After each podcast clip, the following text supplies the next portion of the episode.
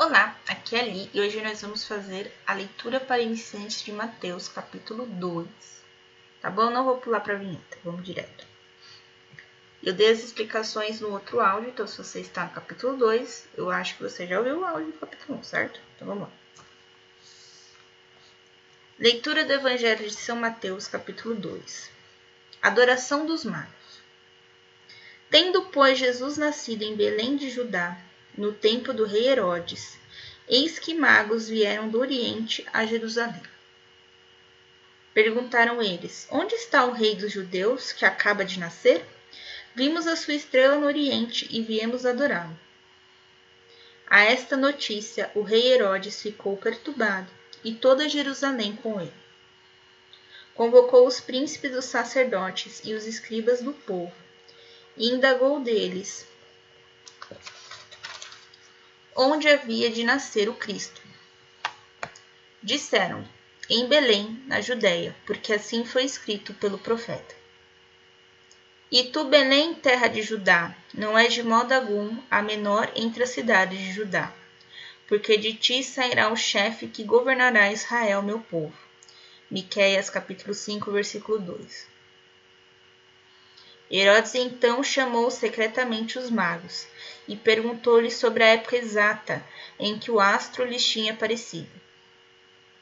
E enviando-os a Belém, disse: Ide e informai-vos bem a respeito do menino.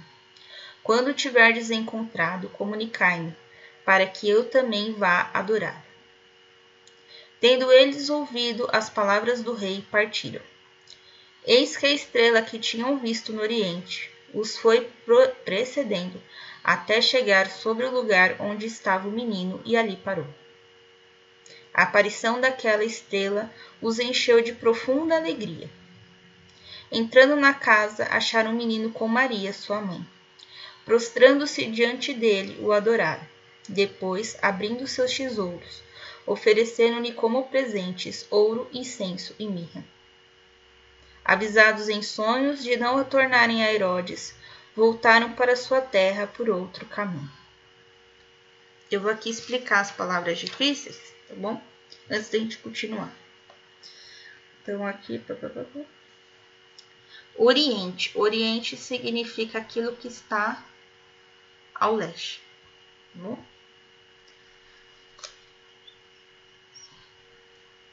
Escriba. Escriba era a pessoa responsável por escrever. Hoje em dia seria o escrivão. Tá? Cristo. Cristo é o termo grego para ungido, né? aquele que recebe o óleo. Para os judeus, só recebia o óleo o rei. Não vou, não vou explicar mais que isso.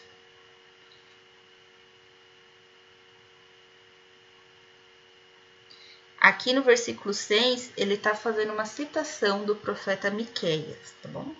Então, depois, se vocês quiserem, vocês dão uma lida na Miqueias.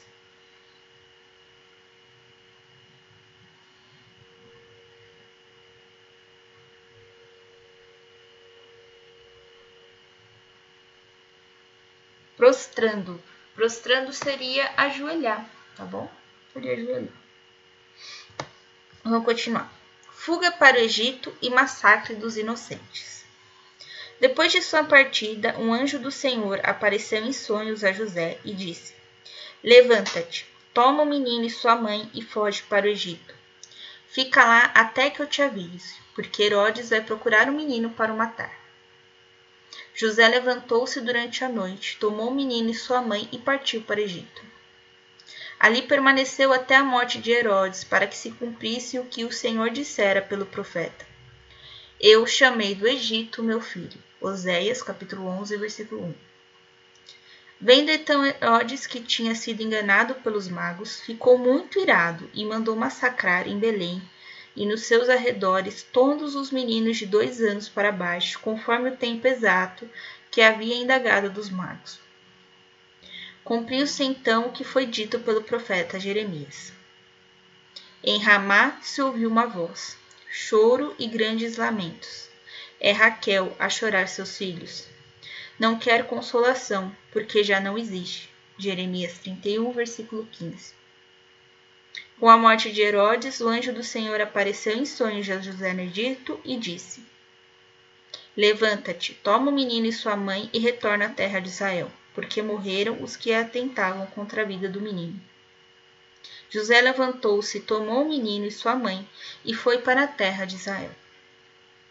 Ao ouvir, porém, que Arquelau reinava na Judéia, em lugar de seu pai Herodes, não ousou ir para lá avisado divinamente em sonhos, retirou-se para a província da Galiléia. E veio habitar na cidade de Nazaré, para que se cumprisse o que foi dito pelos profetas: será chamado Nazaré. Então vamos lá. Palavras difíceis: massacre, é, morte em série, né? Várias mortes.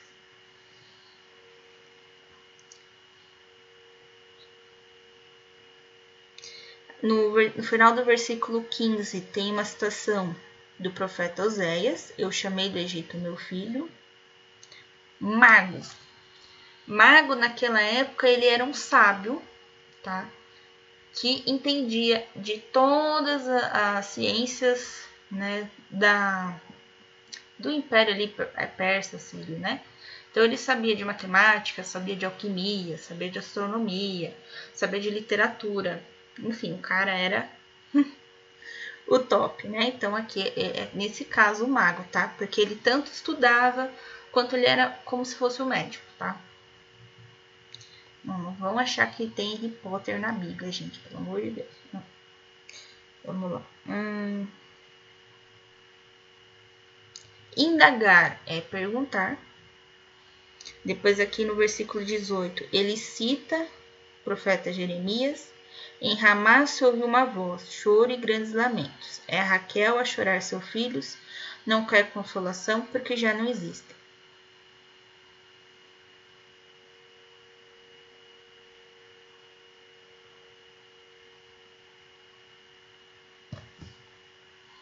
Então, aqui, se vocês ficaram com alguma dúvida, podem mandar um e-mail para novenáticos, osnovenáticos.gmail.com.br ou lá no Instagram, arroba ali, underline dos carros, tá bom? Pode perguntar aí à vontade os trechos que vocês não entenderam, lembrando que a, vocês vão gastar de 10 a 15 minutos com o texto, tá? Então vocês podem parar, voltar e voltar, fica tranquilo, beleza? Então um beijo, um abraço, até amanhã, capítulo 3.